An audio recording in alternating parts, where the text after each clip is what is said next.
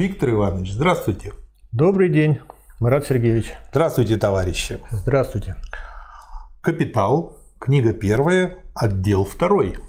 Превращение денег в капитал. И этот отдел имеет всего лишь одну главу, четвертую, которая также называется «Превращение денег в капитал». Что скажете? Давайте опять вспомним предыдущие занятия. Мы рассмотрели первый отдел – который называется «Товар и деньги». И деньги. А второй вы назвали «Превращение денег в капитал». То есть Маркс не выдумывает из головы, а он прослеживает логику развития товарного производства капиталистическое. И нам как бы отображает ее да. в мысленном виде. Значит, повторимся. Маркс начал с элементарной клеточки. Да буржуазного производства с товара, в который, как зародыши, все, зак... все остальное да, э, заключено, но в зародыше. Да. И дальше идет развертывание. И рассматривая товар, он пришел, рассматривая товар, обмен товаров, товарное обращение, пришел к деньгам. Деньги ведь тоже товар, только выполняющий да. особую функцию всеобщего эквивалента. И вот в самом начале э, второго отдела Маркс пишет, что деньги представляют собой последний продукт да. обмена или товарного обращения. И в то же время этот последний продукт товарного обращения есть первая форма проявления капитала. Капитала. Обращаю ваше внимание, что вот здесь мы видим один из многочисленных примеров – применение диалектической логики. Да. Ведь требование диалектической логики какое? Не брать произвольно. Есть у нас такие горе-ученые, которые говорят, ну давайте вот мы вот, вот эту категорию возьмем. Не понравилось? Нет, давайте вот, вот эту схватим. Нет, это произвол. А что надо? Если вы вывели какую-то категорию, так с нее и надо начинать дальнейшие шаги. Да, и дальше продолжать. И поскольку Маркс пришел деньгам, то есть денег он и начинает. Идет дальше. Но каким образом? Ведь рассматривалось товарное обращение, вспомним эту известную формулу товар, деньги, товар. И деньги выполняли, ну, если коротко сказать, роль посредника угу. в товарном обращении. Вот Маркс рассмотрел товарное обращение и пришел к деньгам. Но раз он пришел к деньгам, он как бы должен мысленно вытащить их да. И рассмотреть уже отдельно, самостоятельно. И здесь появляется другая, сказать, формула, другой так сказать, вид обращения, уже денежное. Деньги, товар, деньги. И как выяснится ход исследования, это есть всеобщая формула капитала, да. к которой мы сегодня приступаем. Да, так и называется первый пункт – всеобщая формула капитала. Товарное обращение есть исходный пункт капитала, Историческими предпосылками возникновения капитала являются товарное производство и развитое товарное обращение, торговля. Если мы оставим в стороне вещественное содержание товарного обращения, обмен различных потребительных стоимостей и будем рассматривать лишь экономические формы, порождаемые этим процессом, то мы найдем, что деньги представляют собой его последний продукт. И этот последний продукт товарного обращения есть первая форма проявления капитала. То есть можно так сказать, что как цепочка они да, цепляются. Совершенно верно. За друга. Звенья цепочки. Да. Которые нельзя разорвать, иначе вся цепочка рассыпется. Да. И причем равновеликие звенья, там нет слабых звеньев. Деньги как деньги и деньги как капитал сначала отличаются друг от друга лишь неодинаковой формой обращения. Вот мне вот тоже очень нравится, ведь э, сколько людей повторяет вот эту формулу товар, деньги, товар, да. товар, деньги, товар, вот, и, и, и не видит, что деньги то в одном качестве, то в другом качестве там э, присутствуют. И, в общем-то, вроде бы формула простая, а вот увидеть мудрено. Непосредственная форма товарного обращения есть товар, деньги, товар. Превращение товара в деньги и обратное превращение денег в товар. Продажа ради купли. Но наряду с этой формой мы находим другую, специфически отличную от нее форму. Деньги, товар, деньги. Превращение денег в товар и обратное превращение товара в денег куплю ради продажи. Э, у меня здесь по аналогии вспомнились как бы две тактики. Э, тактика быка и тактика медведя на бирже. В каком-то смысле какая-то аналогия есть. Деньги, описывающие в своем движении этот последний цикл, превращаются в капитал, становятся капиталом и уже по своему назначению представляют собой капитал. Присмотримся ближе к обращению «деньги, товар, деньги». Подобно простому товарному обращению, оно проходит две противоположные фазы. Первая фаза – деньги, товар, купля, представляет собой превращение денег в товар. Вторая фаза – товар, деньги или продажа, обратное превращение товара в деньги. Что добавить? Нет, надо дальше идти. Здесь все понятно пока. Это он, как бы вступление идет. Да, он даже тут вот указывает на тот случай, когда деньги, деньги, деньги, но, ну, то есть деньги идут в рост, но сути это не меняет. Прежде всего, мы должны охарактеризовать формальное различие между кругооборотами деньги, товар, деньги и товар, деньги, товар. Вместе с тем обнаружится и различие по существу, скрывающиеся за этими формальными различиями. Оба кругооборота распадаются на одни и те же противоположные фазы. Товар – деньги, продажа и деньги – товар – купля. Но что уже с самого начала разделяет кругообороты товар, деньги, товар и деньги, товар, деньги, так это обратная последовательность одних и тех же противоположных фаз обращения. В обращении товар, товар конце кон... деньги в конце концов превращаются в товар, который служит потребительной стоимостью. Следовательно, тут деньги затрачиваются окончательно. Напротив, в противоположной форме деньги, товар, деньги, покупатель затрачивает деньги лишь для того, чтобы получить деньги в качестве продавца. Покупая товар, он бросает деньги в обращение с тем, чтобы вновь извлечь их оттуда путем продажи того же самого товара. Он выпускает из рук деньги лишь с затаенным намерением снова овладеть ими. Очень напоминает рыбака. Кусочек мяса надеваешь на крючок и как бы расстаешься с ним вроде бы, но чтобы получить гораздо больший кусок мяса. В обращении товар, деньги, товар, затрата денег не имеет никакого отношения к их обратному притоку. Напротив, в деньги товар – деньги. Обратный приток денег обуславливается самим характером их затраты. Без этого обратного притока всю операцию надо признать неудавшейся или процесс прерванным и еще не законченным, так как недостает его второй фазы – продажи, дополняющей и завершающей куплю. В простом товарном обращении оба крайние пункта имеют одну и ту же экономическую форму. Оба они – товары и при том товары равной стоимости. Но зато они качественно различные потребительные стоимости, ну, например, хлеб и платье. Иначе обстоит дело в обращении деньги, товар, деньги. На первый взгляд оно представляется вследствие своей тавтологичности бессодержательным. Оба крайние пункта имеют одну и ту же экономическую форму. Оба они деньги, следовательно, не являются качественно различными потребительными стоимостями ибо деньги представляют собой как раз такой превращенный образ товаров, в котором погашены все особенные потребительные стоимости последних. Одна денежная сумма может вообще отличаться от другой денежной суммы только по величине. В результате этого процесса из обращения извлекается больше денег, чем первоначально было вброшено в него. Это превращение или избыток над первоначальной стоимостью я называю прибавочной стоимостью. Вот впервые появляется новая категория прибавочная стоимость. И как вот просто... То есть она, она выведена, не взята с потолка, а выведена из процесса рассмотрения, развития да. денег.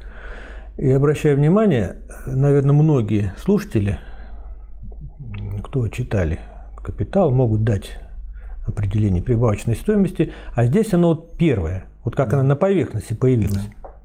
Она выступает как, просто как приращение, некое приращение количества денег по отношению к тому, что было пущено в процесс да, денежного да. обращения, и вернулось обратно. Такой некоторый прирост. Но да. еще содержание здесь э, нету. Сказать, выявить содержание, источник прибавочной стоимости – это дело последующего рассмотрения. Да. Ну вот смотрите, вот он дальше как заканчивает этот абзац. Таким образом, ну как бы вот точку ставит э, к тому, что вы говорите. Первоначально авансированная стоимость не только сохраняется в обращении, но и изменяет свою величину, присоединяет к себе прибавочную стоимость или возрастает. И как раз это движение превращает ее в капитал. Да, совершенно верно. И вот э, мне почти еще... подошли и к капиталу, да, и прибавочной да. стоимости. Вот и почему мне нравится, потому что вот вот в слове движение здесь опять же вот диалектика сидит, показывает все. Возможно, правда, что в товар, деньги, товар оба крайних пункта товар и товар, например, хлеб и платье, являются количественно различными стоимостями. Крестьянин может продать свой хлеб выше его стоимости или купить платье ниже его стоимости. С другой стороны, его может надуть торговец платьем. Но для самой этой формы обращения такие различия в стоимости представляют собой нечто чисто случайное. Эта форма обращения в противоположность деньги, товар, деньги ничуть не утрачивает своего смысла и значения, если оба крайние пункта, например, хлеб и платье, эквивалентны друг другу. Более того, равенство их стоимостей представляет собой условие нормального хода процесса. То есть, грубо говоря, как я понял, для товар, деньги, товар а равенство – это закономерное. А для деньги, товар, деньги – неравенство – закономерное получается. Далее. Следующая цитата. Заканчивая движение, деньги образуют его новое начало. Это в цикле «деньги, товар, деньги». Следовательно, конец каждого отдельного круга оборота, в котором купля совершается ради продажи, уже сам по себе образует начало нового круга оборота.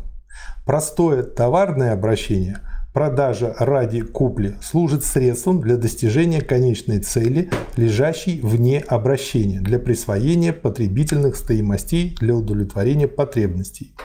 Напротив, обращение денег в качестве капитала есть сама цель, так как возрастание стоимости осуществляется лишь в пределах этого постоянно возобновляющегося движения. Поэтому движение капитала не знает границ. Ну, мы можем здесь остановиться, попытаться да. какие-то популярные примеры найти. Вот то, что в Красном университете иногда э, приводим, и Михаил Васильевич Попов э, приводил в занятиях по науке логики. Вот давайте э, вернемся к простому товарному обращению. Угу. Товар, деньги, товар. То есть, что интересует здесь покупателя? Потребительная стоимость товара. Да, я это продаю для того, чтобы купить, купить другую другое. потребительную стоимость, да. которая нужна.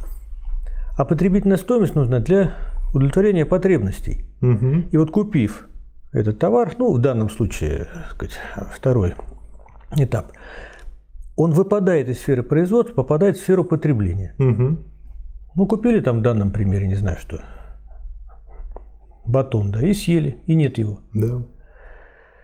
А что касается денег, там дело совсем другое. Здесь два момента.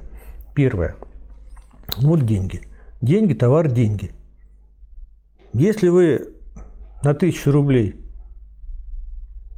купили какой-то товар, потом снова на тысячу рублей продали. Вообще это бессмысленная операция получается. Угу. Ведь смысл ее в том, чтобы был какой-то прирост к этим деньгам. Угу. Это первое. И второе. Вот это сама цель. Ну, такой простой пример. Сколько вы можете съесть тарелок супа? На одну сидите? Я могу кастрюлю борща съесть. Кастрюлю. Кастрюлю борща, ну сколько там тарелок? Смотри. Десяток, десяток, да? Один съедите, наверное, мне плохо будет, мне плохо, будет, но я съем. Да. Ну, 12, ну 15, наверное, уже наступит предел, вы остановитесь. Так. А что касается денег, есть какие-то здесь пределы их самовозрастания? Нет, абсолютно. Нет, абсолютно, совершенно верно. То есть вот этот процесс, он безостановочный.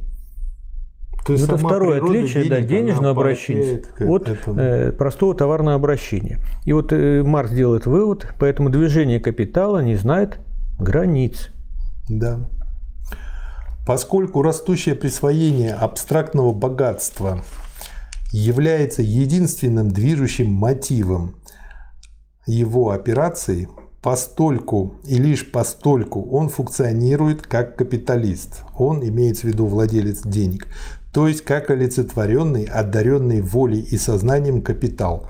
Поэтому потребительную стоимость никогда нельзя рассматривать как непосредственную цель капиталиста. Равным образом не получение единичной прибыли является его целью, а ее неустанное движение.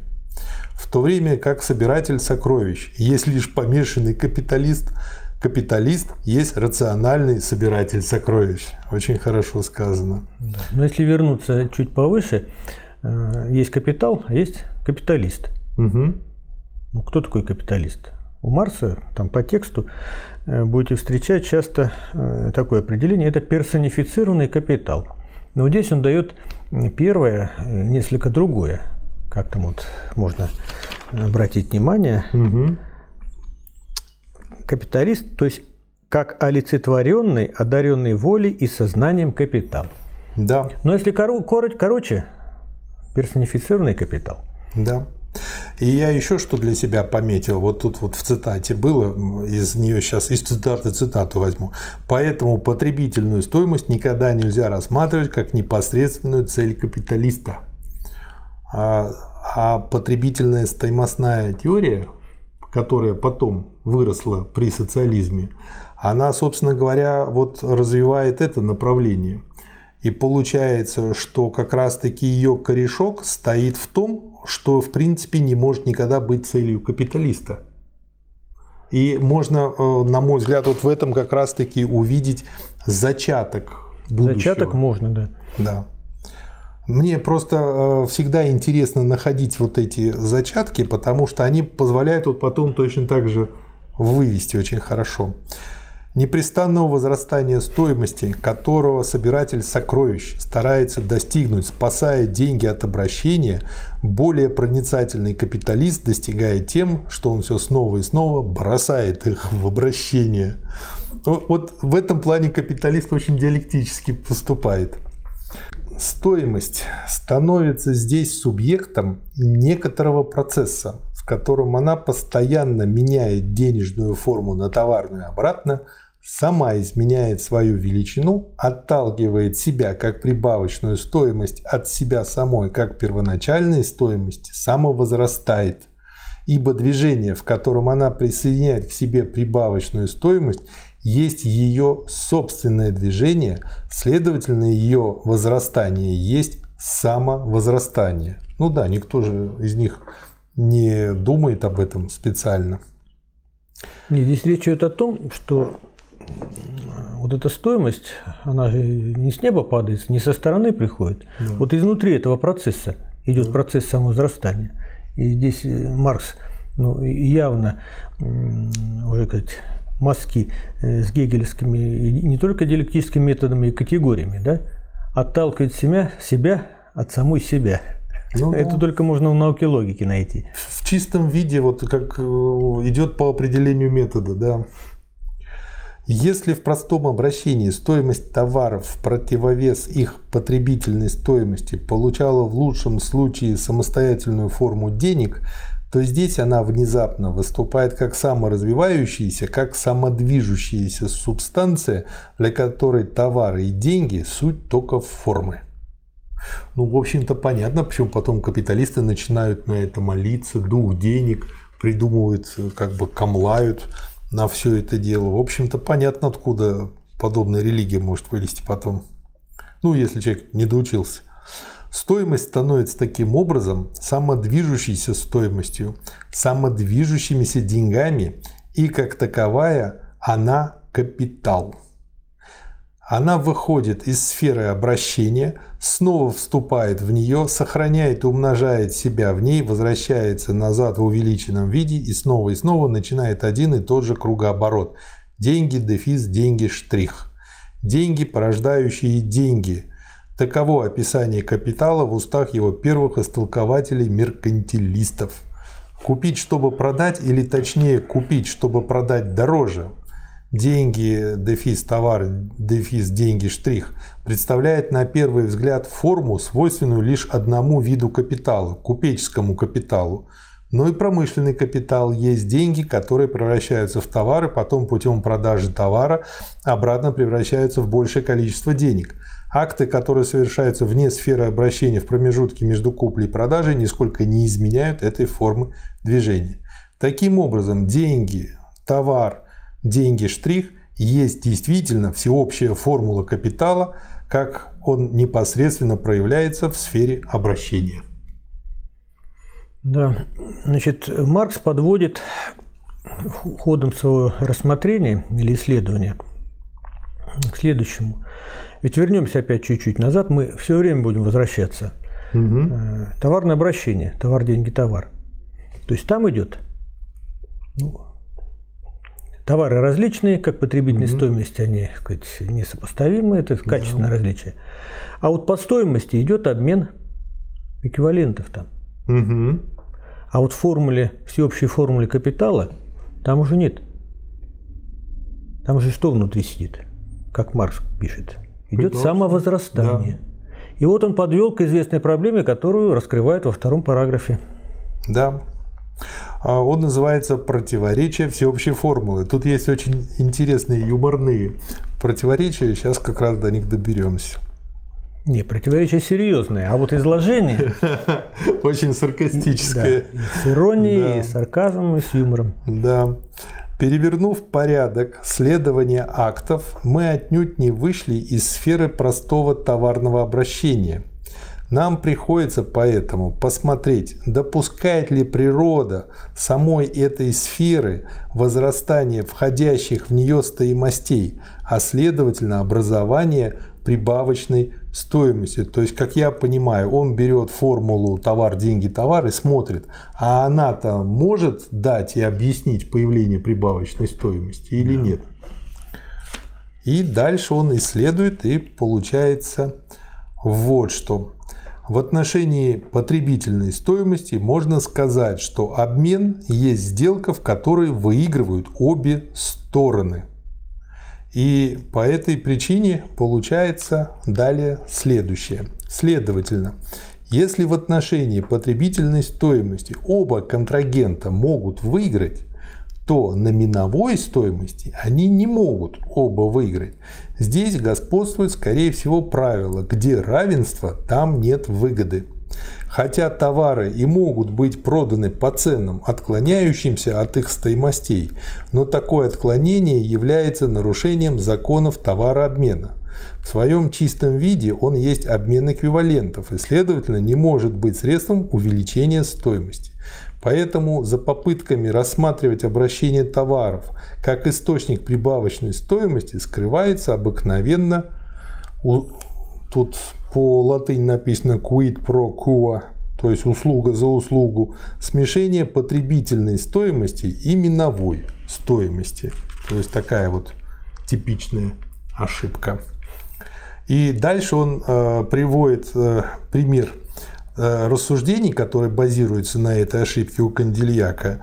И дальше цитата из Кандильяка и, собственно говоря, ирония Маркса. Цитата из Кандильяка. Торговля говорят, например, присоединяет стоимость к продуктам так же, как самые продукты имеют больше стоимости в руках потребителя, чем в руках производителя. И поэтому торговля должна в буквальном смысле слова рассматриваться как акт производства. Дальше Маркс, как диалектик, значит, дает следующий комментарий. Но товары не оплачивают дважды. Один раз их потребительную стоимость, другой раз их стоимость. если потребительная стоимость товара полезнее для покупателя, чем для продавца, то его денежная форма полезнее для продавца, чем для покупателя. Разве он стал бы в противном случае продавать товар? Мы можем поэтому с таким же правом сказать, что покупатель в буквальном смысле совершает акт производства, когда он покупает, например, чулки купца и превращает их в деньги. То есть, вот, но ведь, чтобы эту глупость увидеть, надо-то вот разбираться в деле. Если обмениваются товары или товары и деньги равны миновой стоимости, то есть эквиваленты, то, очевидно, никто не извлекает из обращения большей стоимости, чем пускает в него. В таком случае не происходит образование прибавочной стоимости. Однако в действительности процессы не совершаются в чистом виде. Предположим поэтому, что обмениваются не эквиваленты. Допустим, что продавец обладает какой-то необъяснимой привилегией продавать товары выше их стоимости за 110, если они стоят 100, ну, каких-то единиц, а, то есть с номинальной надбавкой к цене в 10%.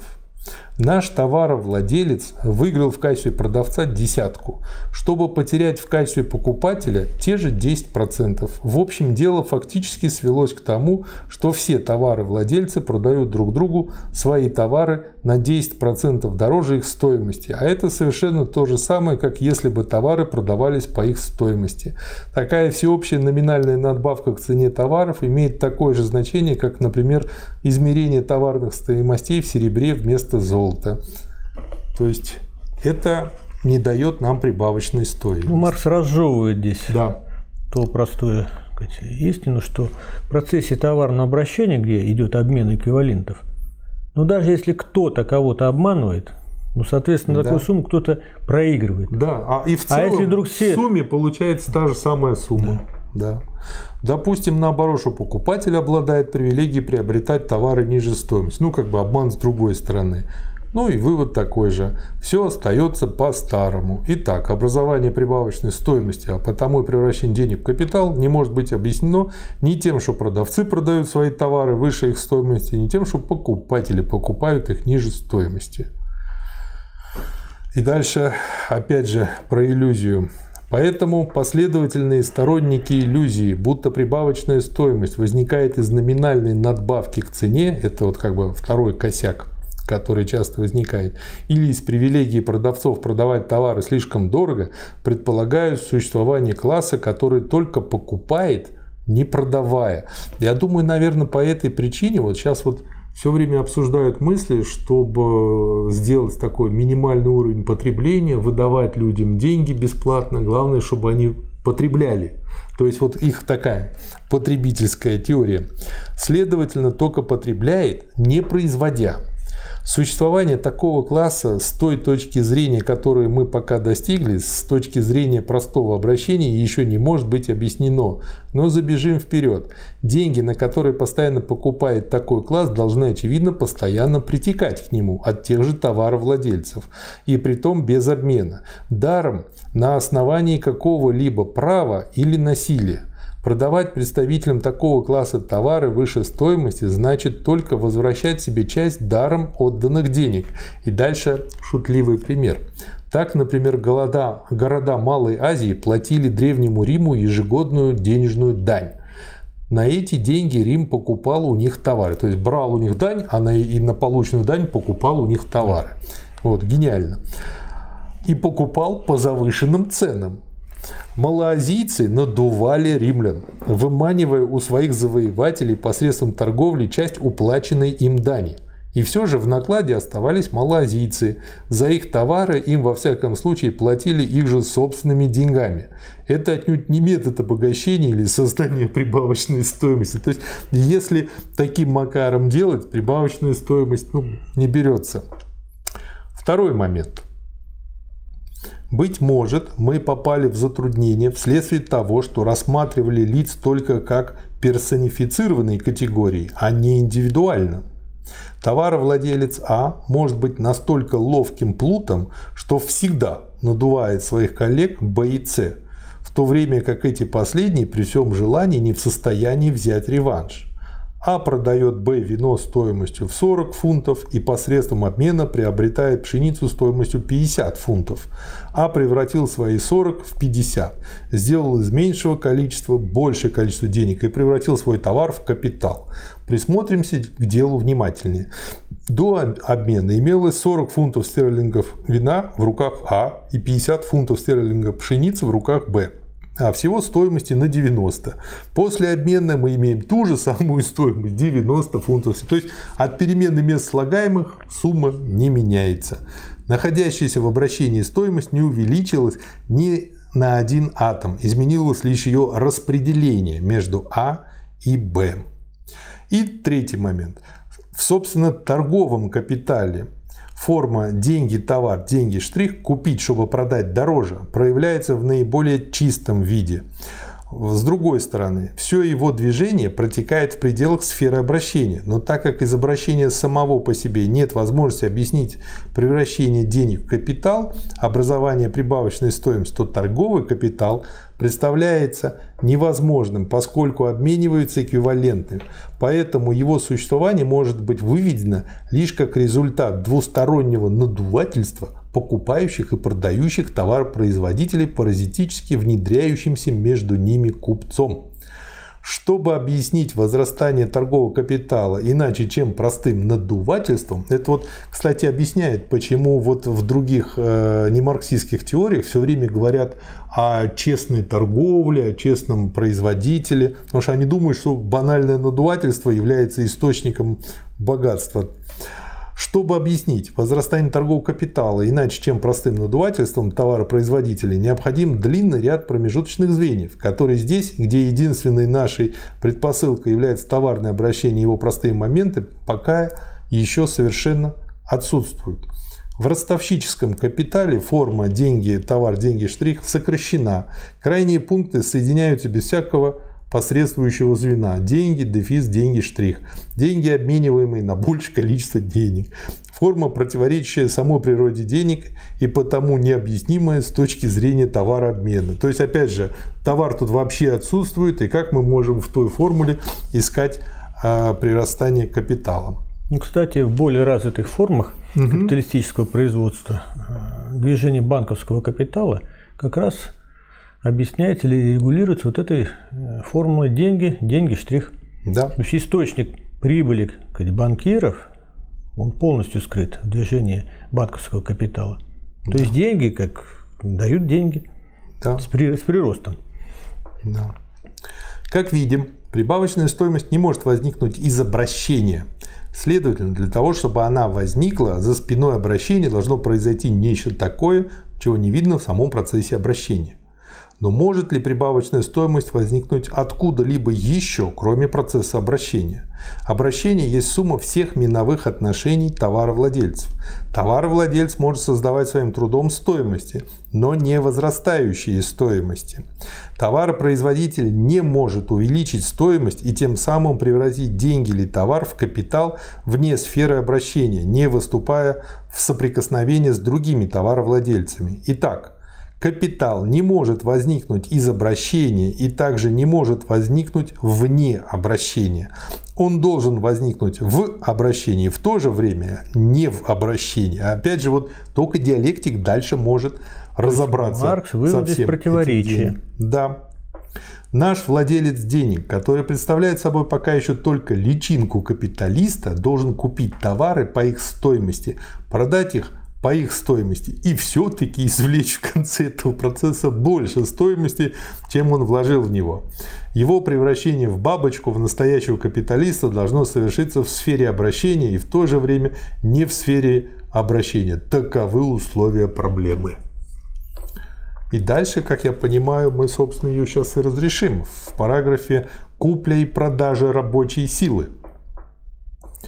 Изменение должно произойти с товаром, покупаемым в первом акте «деньги, товар», а не с его стоимостью, так как обмениваются эквиваленты, причем товары оплачиваются по их стоимости. Таким образом, это изменение может возникнуть только из потребительной стоимости товара как таковой, то есть только из его потребления. Сама потребительная стоимость э, этого товара обладала бы, должна обладать оригинальным свойством быть источником стоимости. Такой товар, действительное потребление которого было бы овеществлением труда, а следовательно созидаемым, созиданием стоимости. И владелец денег находит на рынке такой специфический товар. Это способность к труду или рабочая сила. Вот один из основных выводов то есть еще раз вернемся, может быть, покороче попытаемся. Да.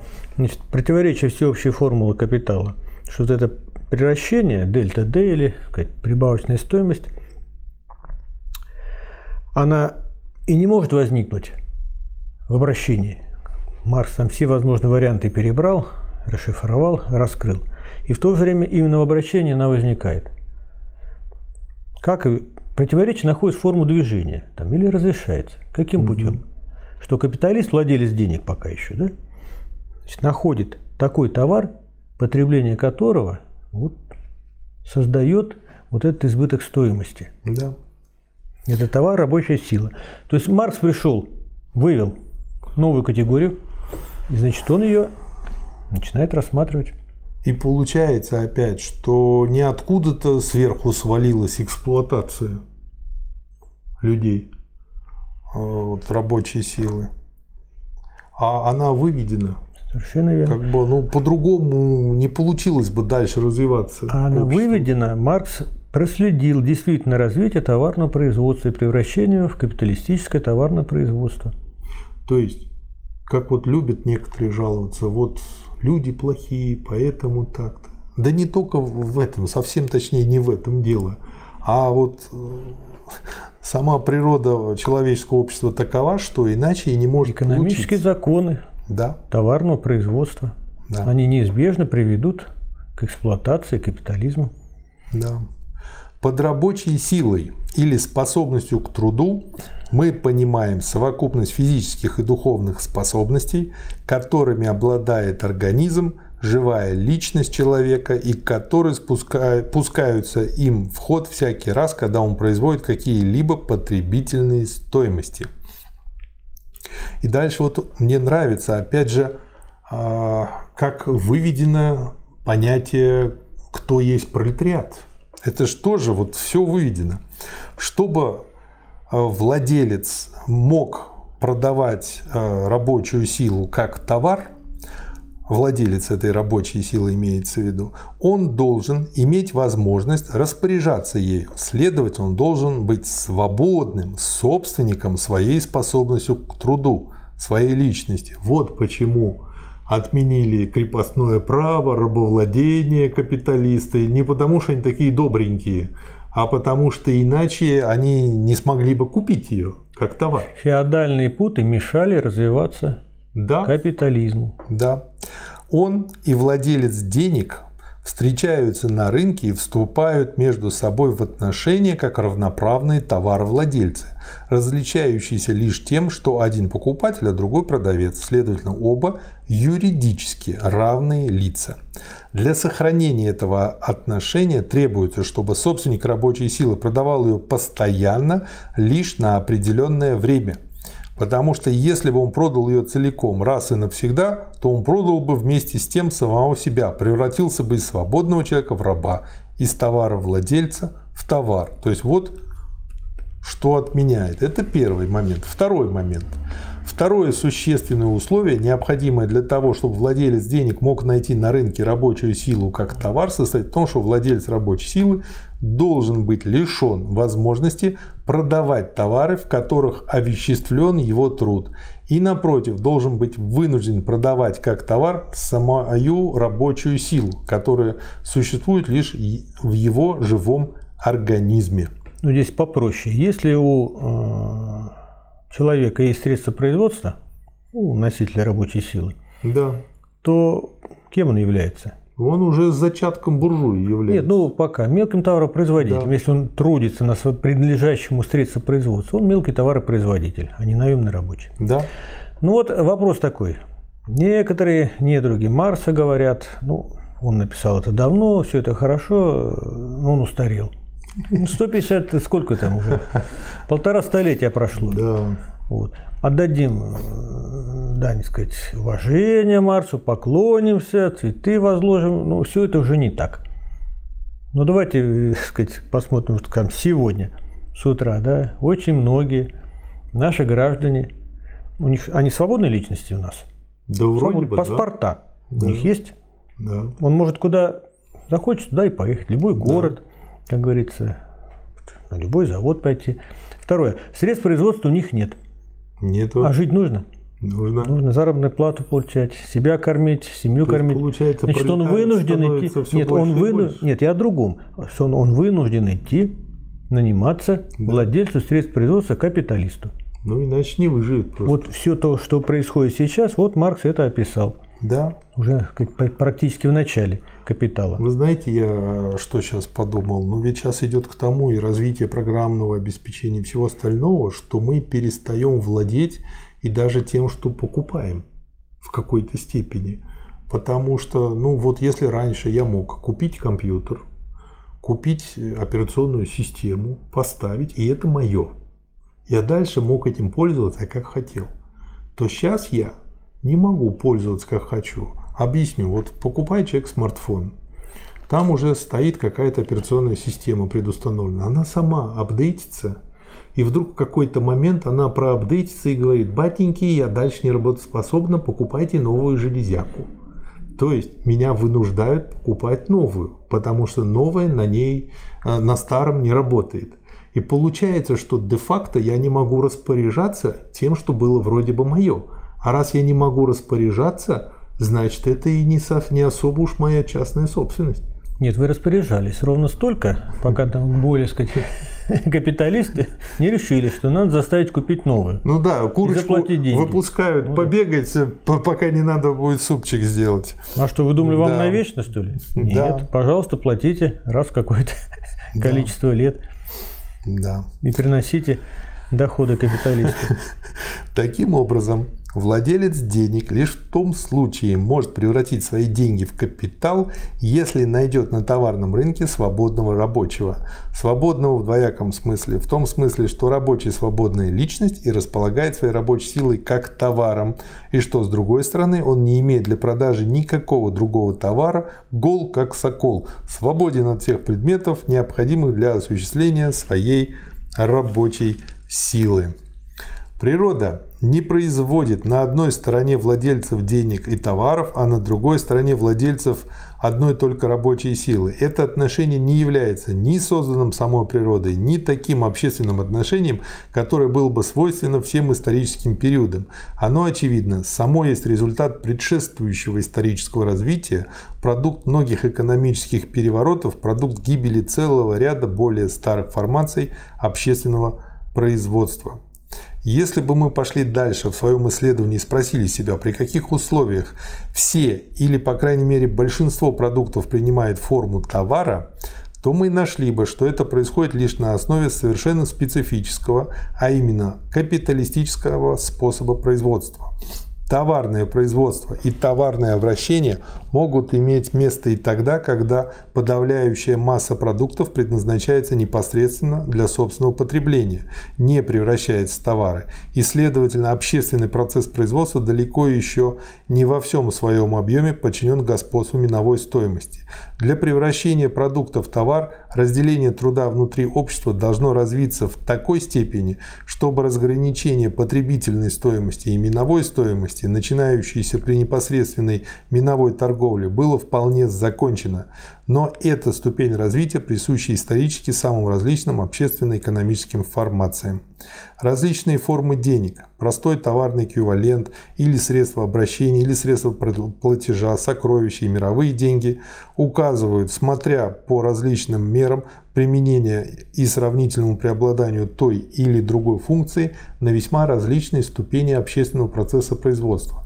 Тем не менее, как показывает опыт, достаточно сравнительно слабого развития товарного обращения, чтобы могли образоваться все эти формы. Иначе обстоит дело с капиталом.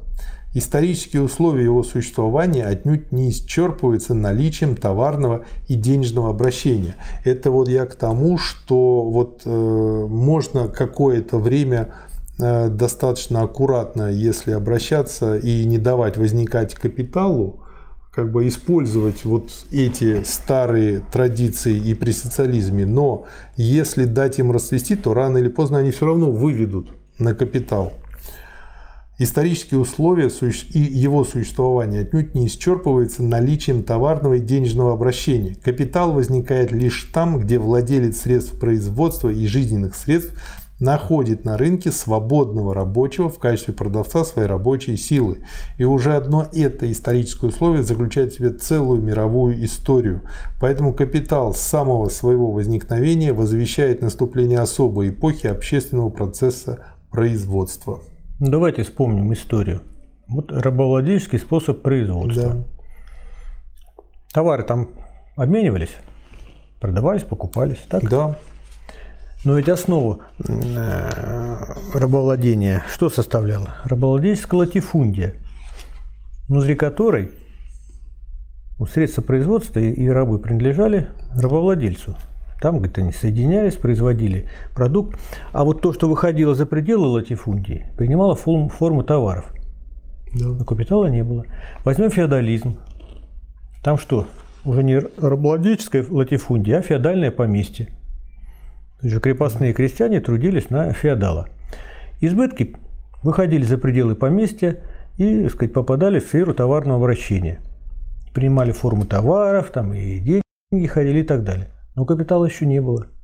И только должен быть определенный сказать, уровень развития производительных сил и разделения труда, когда сказать, потребовали уже сказать, свергнуть вот эти вот оковы феодализма, путы и перейти уже к капитализму. Да. Когда появилась рабочая сила, свободная лично и не имеющая средств производства. Да. Вынуждена идти наниматься капиталистам. То есть в этом плане становится понятным, почему устроили такой бардак в стране вот в 80-х годах. Потому что нужны были безработные, которые были готовы пойти наниматься. Но это не бардак, это необходимый путь. Да. Вот ну, даже когда капитализм, у нас сказать, капитализм вышел как отрицание социализма более высокой формации, а сказать, он выходил из, из феодализма же. Да. Каким путем? Был период, он получил название в истории «Первоначальное накопление капитала». И там Маркс в конце первого тома пишет об этом. Это период дичайшего ограбления народа. Ну, есть же понятие «дикий запад» американское. Вот хороший пример. Рабочая сила существует только как способность живого индивидуума Производство рабочей силы предполагает, следовательно, существование последнего. Раз существование индивидуума дано, производство рабочей силы состоит в воспроизводстве самого индивидуума в поддержании его жизни. Для поддержания своей жизни живой индивидуум нуждается в известной сумме жизненных средств. Таким образом, Рабочее время, необходимое для производства рабочей силы, сводится к рабочему времени, необходимому для производства этих жизненных средств, или стоимость рабочей силы есть стоимость жизненных средств, необходимых для поддержания жизни ее владельца. Но рабочая сила осуществляется лишь путем внешнего его, ее проявления. Она осуществляется только в труде. В процессе ее осуществления в труде затрачивается определенное количество человеческих мускулов, нервов, мозга и так далее, которое должно быть снова возмещено. Эта усиленная затрата предполагает усиленное возмещение. Собственник рабочей силы, трудившийся сегодня, должен быть в состоянии повторить завтра тот же самый процесс при прежних условиях силы и здоровья. Следовательно, сумма жизненных средств должна быть достаточна для того, чтобы поддерживать трудящегося индивидуума как такового в состоянии нормальной жизнедеятельности. В противоположность другим товарам, Определение стоимости рабочей силы включает в себя исторический и моральный элемент. Однако для определенной страны, для определенного периода объем и состав необходимых для рабочего жизненных средств в среднем есть величина данная. Рабочие силы, исчезающие с рынка вследствие изнашивания и смерти, должны постоянно замещаться по меньшей мере таким же количеством новых рабочих сил. Сумма жизненных средств, необходимых для производства рабочих сил, включает в себя поэтому жизненные средства таких заместителей, то есть детей рабочих, и таким путем увековечивается на товарном рынке раса этих своеобразных товаровладельцев. Вот можем остановиться здесь на двух моментах. Вот первое. То есть опять вернемся назад, товар. Да. С чего Марс начинает? Товар – это вещь. Да. Ну, я короче говорю. И вдруг здесь появляется на рынке еще один товар – рабочая сила. Но это уже не вещь. Рабочая сила – это свойство живого человека, индивидуума.